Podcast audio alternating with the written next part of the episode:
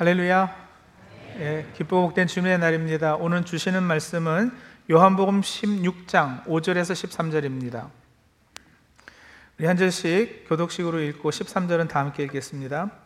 지금 내가 나를 보내신 이에게로 가는데 너희 중에서 나더러 어디로 가는지 묻는 자가 없고 도리어 내가 이 말을 함으로 너희 마음에 근심이 가득하였도다. 그러나 내가 너에게 실상을 말하노니 내가 떠나가는 것이 너에게 유익이라 내가 떠나가지 아니하면 보혜사가 너희에게로 오시지 아니할 것이요. 가면 내가 그를 너희에게로 보내리니 그가 와서 죄에 대하여 의에 대하여 심판에 대하여 세상을 책망하시리라. 죄에 대하여라 함은 그들이 나를 믿지 아니함이요. 의에 대하여라 함은 내가 아버지께로 가니 너희가 다시 나를 보지 못함이요. 심판에 대하여라 함은 이 세상 임금이 심판을 받았음이라 내가 아직도 너희에게 이를 것이 많으나 지금은 너희가 감당하지 못하리라. 같이 읽습니다. 그러나 진리의 성령이 오시면 그가 너희를 모든 진리 가운데로 인도하시리니 그가 스스로 말하지 않고 오직 들은 것을 말하며 장래의 일을 너희에게 알리시리라. 아멘. 예수님께서 사랑하는 제자들을 떠나실 때가 되었습니다. 요한복음 13장 1절에 보시면 6월절 전에 예수께서 자기가 세상을 떠나 아버지께로 돌아가실 때가 이른 줄 아시고 세상에 있는 자기 사람들을 사랑하시되 끝까지 사랑하시느라 하였거든요.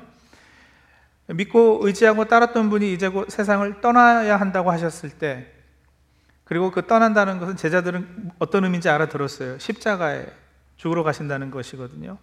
그때 제자들의 마음에는 근심, 슬픔, 걱정, 두려움이 가득했고 어떤 제자는 실망이 너무도 커서 삐치기까지 하였습니다. 이들은 예수님과 함께라면 세상이 바뀔 줄로 알았거든요. 혁명이 있을 걸로 기대했습니다.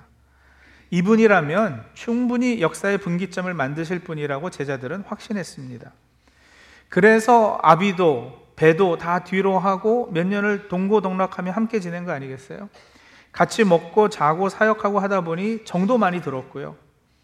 무엇보다 적어도 제자들이 생각할 때는 이들이 이루고자 했던 일을 이제 막 벌려놓은 상태였는데, 그리고 아직 제대로 펼쳐보지도 못했는데, 아직 마무리할 단계가 아니었는데, 그런데 그때 갑자기 스승이 나는 떠난다 하시니까 제자들이 얼마나 당혹했고 황망했겠는가.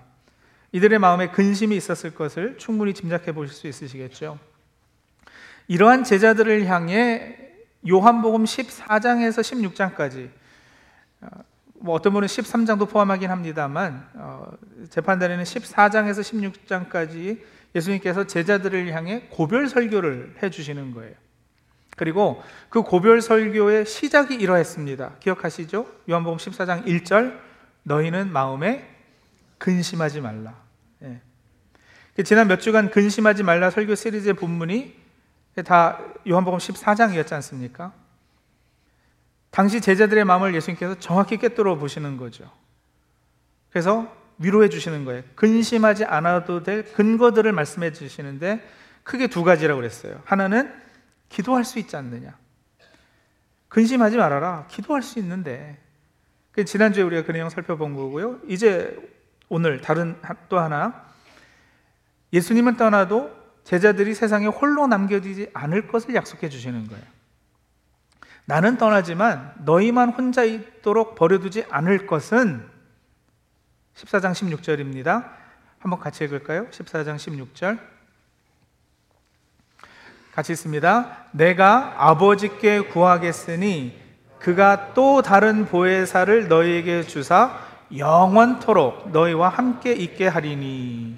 예, 그렇습니다. 다른 보혜사를 약속해 주셨습니다. 다른 보혜사, 이게 누굴까요? 한번 때려 맞춰 보세요. 누구 누굴까요? 성령님. 예, 성령님이시죠. 근데 여러분 여기 다른 보혜사 할 때 다른은 영어 성경에 보면은 another라고 돼 있거든요. another 보혜사예요. different 보혜사가 아니라 another 보혜사. 무슨 말 하려는지 아시겠죠? different 보혜사면 전에 있던 보혜사와 뭔가 질적으로 다른 차이가 있는 이런 의미가 돼요. 하지만 another라고 번역된 헬라어 단어는 another of the same kind라는 뜻이거든요. 전에 계시던 보혜사와 여러모로 차이가 없는 동격, 동일한 분이 오시겠다라는 거예요. 그러니까 여러분, 보혜사가 따지면 두 명입니다. 두 분이세요. 아버지께서 아버지께 구해서 지금 예수님께서 보내주시겠다라고 약속하신 보혜사 성령님이고요. 그리고 또 누가 보혜사일까요? 예수님이 보혜사신 거예요. 네. 보혜사 성령님은 그래서 여러분 보혜사 예수님과 똑같은 부류, another of the same kind예요. 똑같은 존재세요. 그 인격이나 성품이나 생각이나 가지는 의도나 능력이 같습니다. 목적과 계획도 같습니다. 성령님은 하여간 예수님하고 똑같습니다. 그래서 오늘날 우리가 간혹 헷갈리기도 하는 거죠. 어, 이 일은 성령님이 하신 거야? 아니면 예수님께서 하신 거야? 기도하면서 성령님 도와주세요. 그래야 해. 아니면 예수님 도와주세요. 그래야 돼. 그런 찬양 있잖아요. 아버지 찬양합니다. 아버지 경배합니다. 아버지 채워주셔서 당신의 축복으로. 그 노래 아세요? 그 2절은요, 다른 가사는 딱 다 똑같은데, 2절은 예수님, 사랑합니다. 예수님 경배합니다. 그리고 3절은 성령님, 예. 그래서 삼일체 하나님을 찬양하는 곡인데, 이게 어쩌다 시간이 급해가지고 2절까지만 하고 3절을 못하는 경우가 있어요. 그럼 은근히 걱정이 되잖아요. 성령님 서운해 하실까봐. 근데 여러분, 사실 큰 상관은 없는 거예요. 예수님한테 크레딧이 다 갔다고 해서 성령님이 삐쳐서 밥 안 드시고 그런 일 없습니다. 본질적으로 성령님은 예수님의 영이십니다. 예수님 혼자 찬양받고 인정받고 나는 뭐야 하고 불평하지 않으십니다. 인격적으로 구별되고 독립되었지만 사랑으로 완벽하게 하나 되신 삼위 하나님이시기에 서로 불평이나 원망이 있을 수가 없습니다. 이렇게 아버지 성령님 예수님 같은 분이시고 성령님은 아버지와 예수님께서 보내신 보혜사가 되시는 거죠. 그리고 보혜사라는 그 단어의 뜻은 또 무엇이냐면 한자로 보면은요 지킬 보 은혜해 스승사 해서 보혜사거든요. 그러니까 보호하고 은혜 주시는 분이라는 뜻이 돼요. 영어 성경은 번역마다 약간씩 다르게 번역했는데 어, 위로자, comforter 그리고 helper, 돕는 자, counselor, 상담자, advocate, 변호사 어, 이런 대표되는 번역들이 있어요.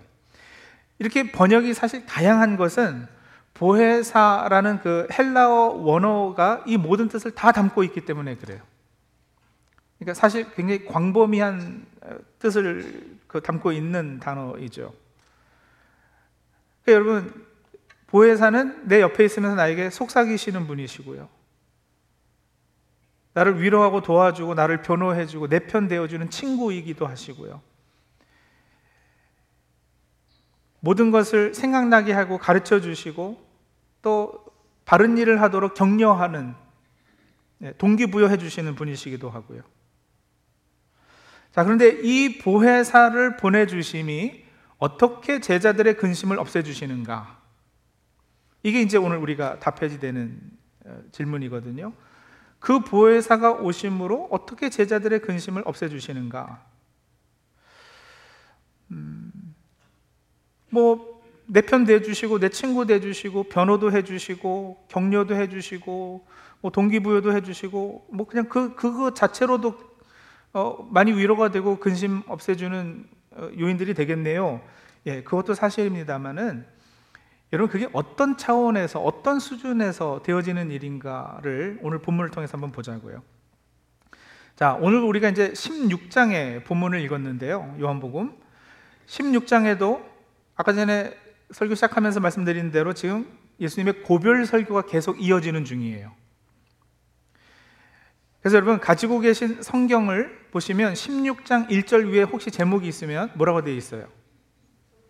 성령의 일이라고 되어 있죠. 네. 그러니까 고별 설교를 하시면서 근심하지 말아라로 시작하셔서요. 근심하지 않아도 되는 근거가 뭐냐를 몇 개를 말씀하시다가 성령을 보내주시겠다. 보혜사를 보내주겠다. 그러면서 이제 16장에 가서는 그분이 뭘 하시는가? 성령의 일. 그분이 어떤 사역을 하실 것인가? 이걸 이제 말씀해 주시는 거예요. 성령의 사역이 사실 여러 가지입니다만 여러분 적어도 요한복음 16장에서는 여러 성령의 사역 중에서 가장 핵심되는 성령님의 사역에 대해서 말씀해 주시고 그리고 그 내용이 이런 황당한 가운데 불안해하고 있는 제자들에게 위로가 되고 격려가 되고 근심을 없애주는 요인이 되었단 말이죠. 그리고 세상에서 담대할 수 있는 믿음의 근거도 되었어요. 그게 뭐냐? 성령님의 중심의 사역, 그게 뭐냐? 그게 이제 바로 오늘 우리가 읽은 본문의 8절에서 13절의 내용이에요. 8절에서 13절을 제가 다시 한번 읽어 드릴게요. 그가 와서 죄에 대하여 의에 대하여 심판에 대하여 세상을 책망하시리라. 죄에 대하여라 함은 그들이 나를 믿지 아니하며 의에 대하여라 함은 내가 아버지께로 가니 너희가 다시 나를 보지 못하며 심판에 대하여라 함은 이 세상 임금이 심판을 받았음이라. 내가 아직도 너에게 이를 것이 많으나 지금은 너희가 감당하지 못하리라. 그러나 진리의 성령이 오시면 그가 너희를 모든 진리 가운데로 인도하시리니 그가 스스로 말하지 않고 오직 들은 것을 말하며 장래일을 너희에게 알리시리라. 보세요. 보혜사시기 때문에 근심하는 슬퍼하는 제자들을 위로해 주시고 상담해 주시는데 어떻게 해 주시는가? 세속적 기대와 세상에서 먹고 사는 문제만 바라보고 개인적 영달을 꿈꾸던 그 제자들에게 하나님 나라 관점을 심어 주시는 거예요. 그것으로 근심이 사라지게 해 주세요. 다시요. 관점을 바꿔 주신단 말이에요. 제자들의 마음에 근심이 가득했던 이유는 뭐예요?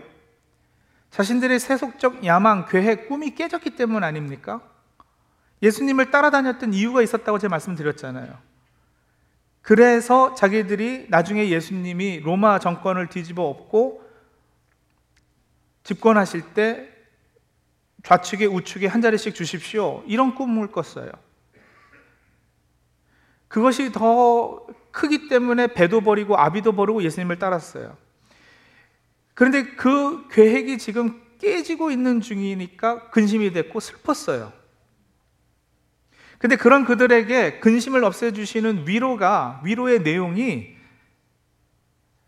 지금 잠깐 그래 보이지만 나중에는 다 회복해 줄게. 로마 정권 무너뜨리고 내가 너희들 높은 자리에 앉혀줄게. 이러시지 않는다고요.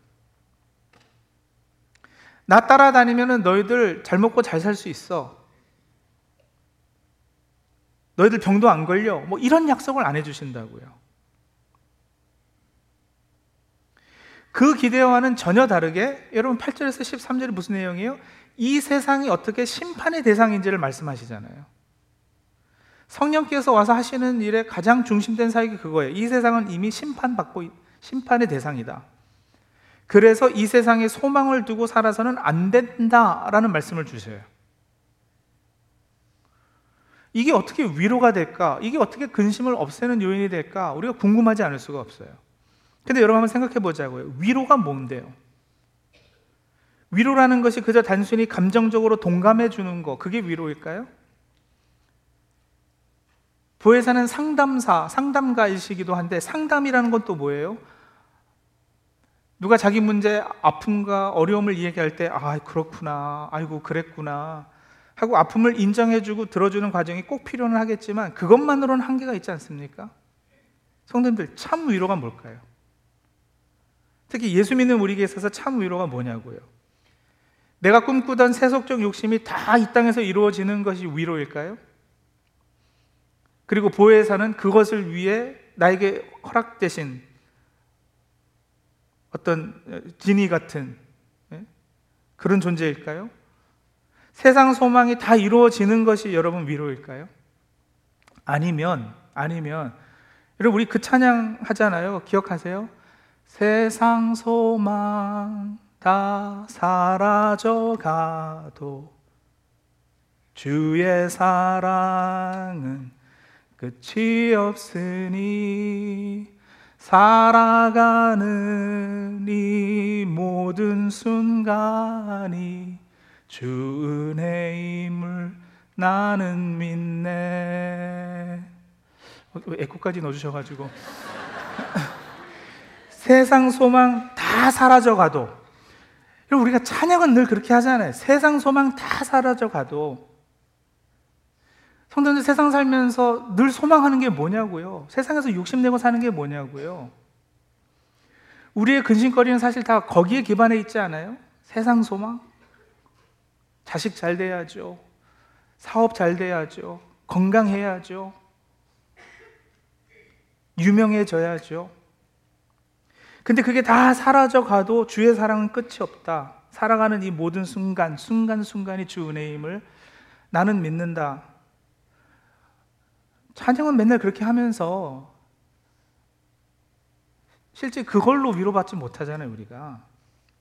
여러분, 세상 살면서 생기는 근심거리가 사라지는 것이 위로일까요? 아니면 그 근심거리가 더 이상 근심거리가 되지 않는 것이 참 위로일까요? 자, 다시요. 근심거리는요, 사라졌다가도 다시 또 나타나요. 여러분 생각해 보세요. 20년 전에 뭐 가지고 근심하셨어요? 기억나세요? 10년 전에는 뭐 가지고 염려하고 그러셨어요? 작년에는요? 근심거리는 계속 바뀌지 않아요? 그런데 근심거리가 끊어졌어요? 아니요. 여전히 또 근심하고 또 염려할 것 거리들이 생기잖아요. 여러분 살면서 그건 끊이지가 않아요. 그런데 그 근심거리가 계속 닥쳐오더라도 그것이 더 이상 큰 근심거리가 되지 않도록 성령께서 우리 안에서 관심, 관, 관점을 바꾸어 주시고 생각을 다른 차원에서 하게 하시고 그것들을 받아들이는 마음을 변화하게 해주시면 그게 참 위로이지 않겠느냐고요. Monopoly라는 보드게임 혹시 아시나요? 그 주사위 던져가지고 돈 모양의 그 종이 조각 이렇게 주고받고 땅도 사고 집도 사고 호텔 짓고 하는 그 보드 게임이 있어요. Monopoly라고. 하, 한국에서 말불 마블 게임인가 뭐 예. 이 게임 한 판 하려면 한 3, 4시간 걸리거든요. 근데 여러분 그 게임에 막 집중하다 보면은요. 내 땅에 집 한 채 지으려고 얼마나 애쓰는지 몰라요. 이거 하면서 옆에 사람하고 막 다투기도 하고요. 막 호텔값 흥정하고 그러다 의가 상하기도 하고요.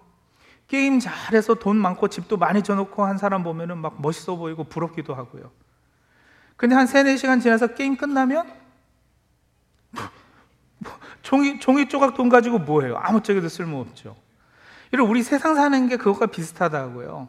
그렇게 아등바등 조금 더 가지겠다고 조금 더 앞서겠다고 나보다 잘 나가는 사람 보면 부럽기도 하고 배가 아프기도 하고 얼마나 잘 나가고 싶으면 그죠? 그런 노래가 다 유행이 되겠어요. 내가 제일 잘 나가.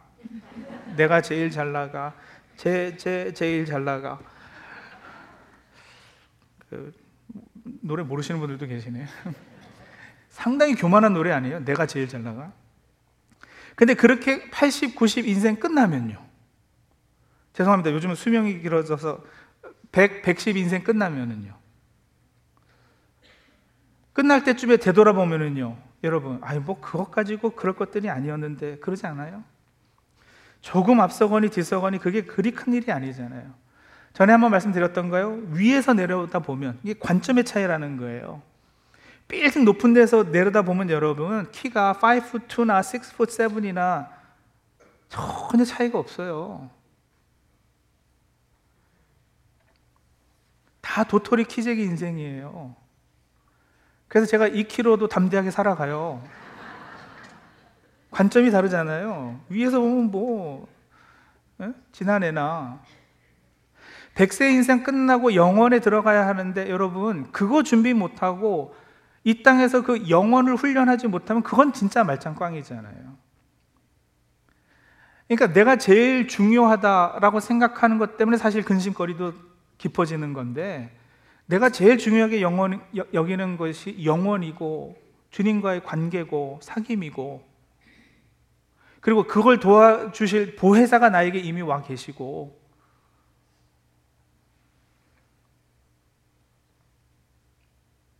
인생이 게임이니까 가볍게 여기고 막 살자. 그건 아니고요. 관점을 달리해 보자라는 거예요.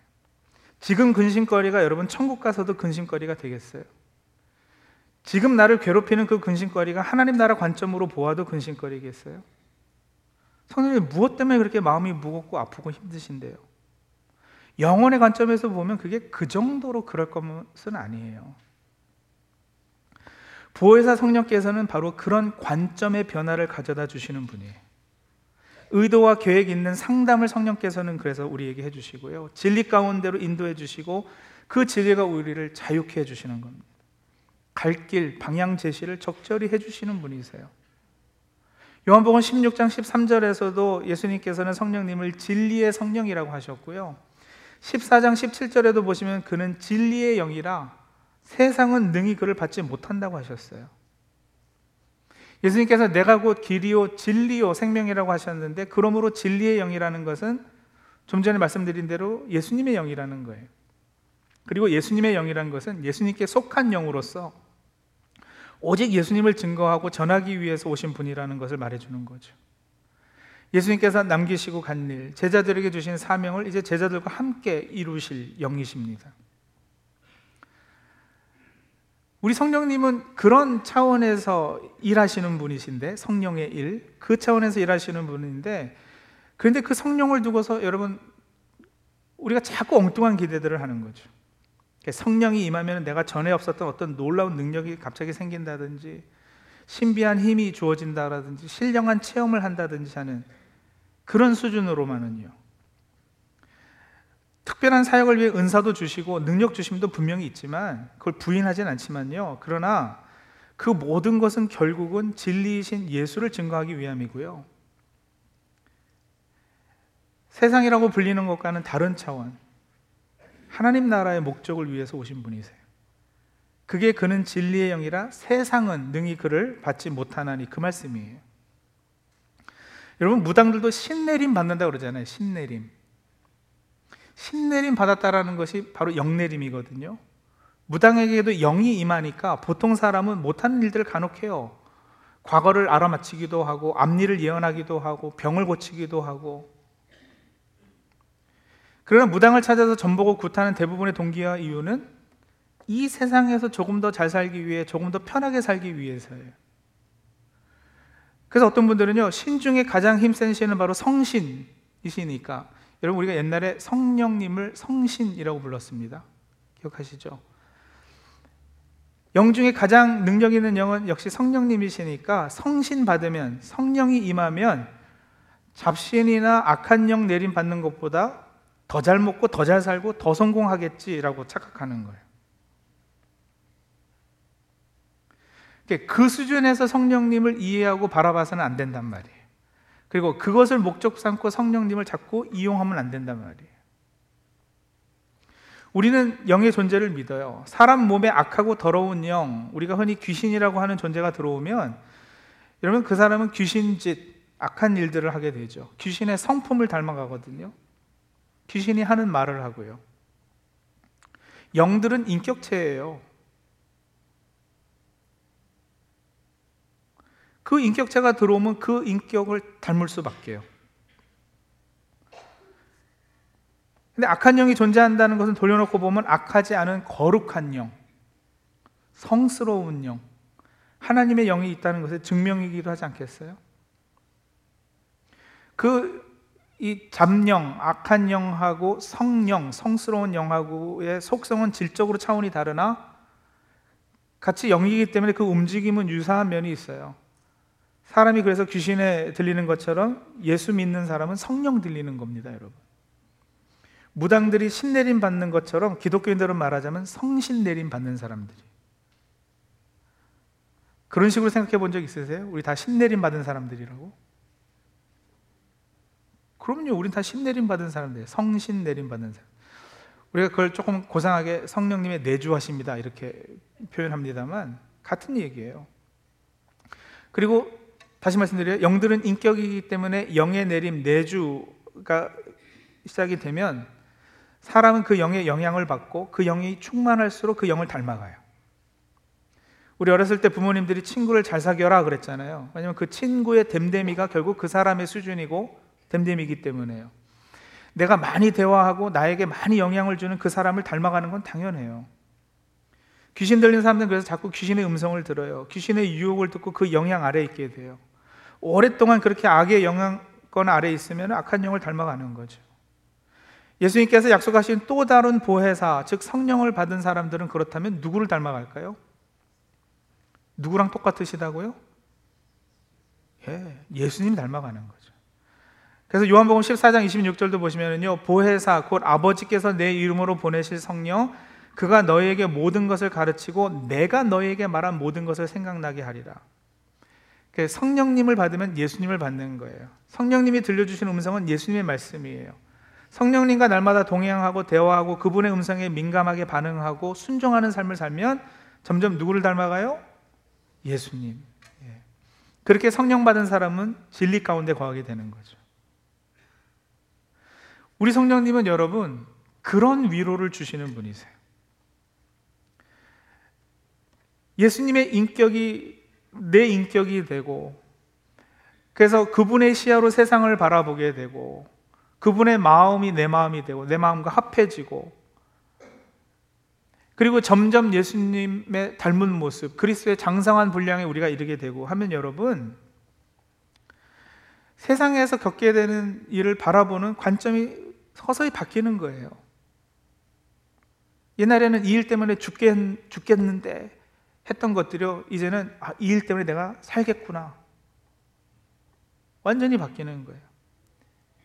이것이 이것 때문에 내가 무너지는 거 아닌가 해서 공포에 떨고 두려움에 떨고 했던 것들이 이제는 아 이런 과정을 통해서 내가 더 하나님의 깊은 뜻을 알게 되고 하나님과 더 깊은 사귐 가운데 나가게 되겠구나 하고 막 소망이 피어나오고요. 그렇게 생각이 바뀌어지고 관점이 달라지고 마음이 변화되게 해주는 거예요. 그것이 여러분 우리가 낙심에 빠질 때 참 위로를 주고 용기와 힘을 주고 세상 살아갈 때 담대한 믿음 갖게 해주는 거죠. 우리 성령님이 그러신 분이세요. 예수님과 똑같으신 분이신데 우리 가운데 와 계시는 하나님의 영이시고 우리 인격 안에 내주하셔서 점점 우리를 예수 그리스도 닮은 모습으로 빚어가시는 분. 그래서 죄 지면은 지적도 때로는 하시고요. 따끔하게 혼내주기도 하시고요. 자꾸 하나님의 말씀이 기억나게 하시고 말씀 듣는 거 사모하게 하시고 그, 전에는 성경 공부하자고 수요일 날 저녁에 교회 가자 그러면 미쳤어 그랬다가 어, 이제는 뭔가 끌리는 게 있고 그렇게 점점 점점 우리가 그분을 따라가는 삶을 살게 되는 것입니다.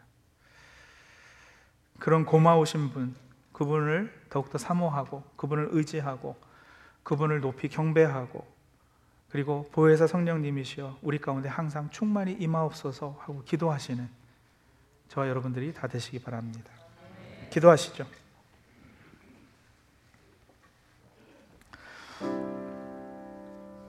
예, 한번 질문해 보세요. 20년 전에 어떤 문제로 근심하고 아파하셨습니까? 지금도 같은 문제로 근심하고 계시나요? 많은 경우 그렇지 않을 것 같은데요. 10년 전에는요, 작년에는요, 근심거리 하나가 없어지면 또 다른 게 생기지 않으세요?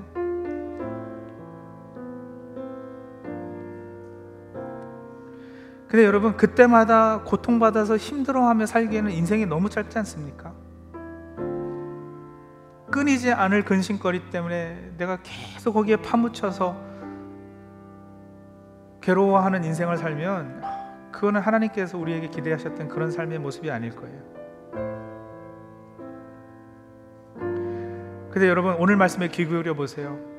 우리에게 이미 보내 주신 성령 진리의 영이시고요. 우리를 자유케 하시는 영이시고요. 예수님의 영이신데 그 성령 받은 사람들은 관점이 달라져요. 생각이 바뀌어요. 마음이 변화돼요.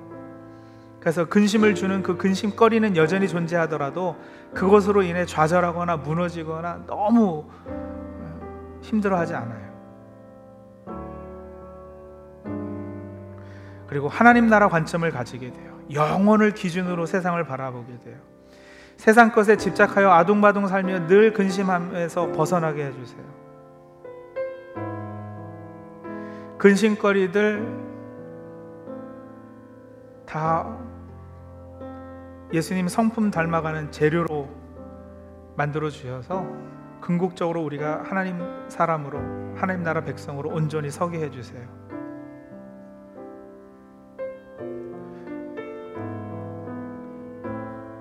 내 인격이 예수님 인격 닮아서 내 성품이 예수님 성품 닮아서 그분의 생각과 그분의 시야와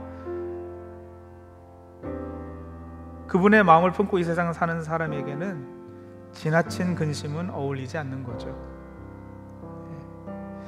그런 우리들 다 되게 해 주옵소서 하나님 하고 이 시간 기도하며 나가도록 하겠습니다. 기도하죠.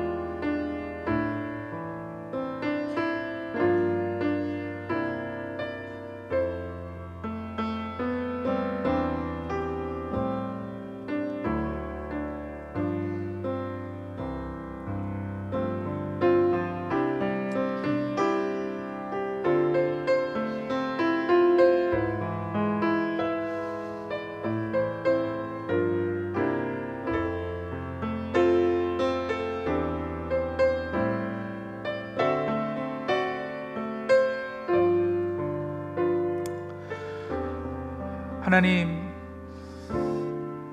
이 혼란하고 슬픔 많고 험악하고 불안한 세상에 저희를 홀로 두지 않으시고 진리의 영이시고 예수님의 영이신 성령님 보내주시니 참 감사합니다.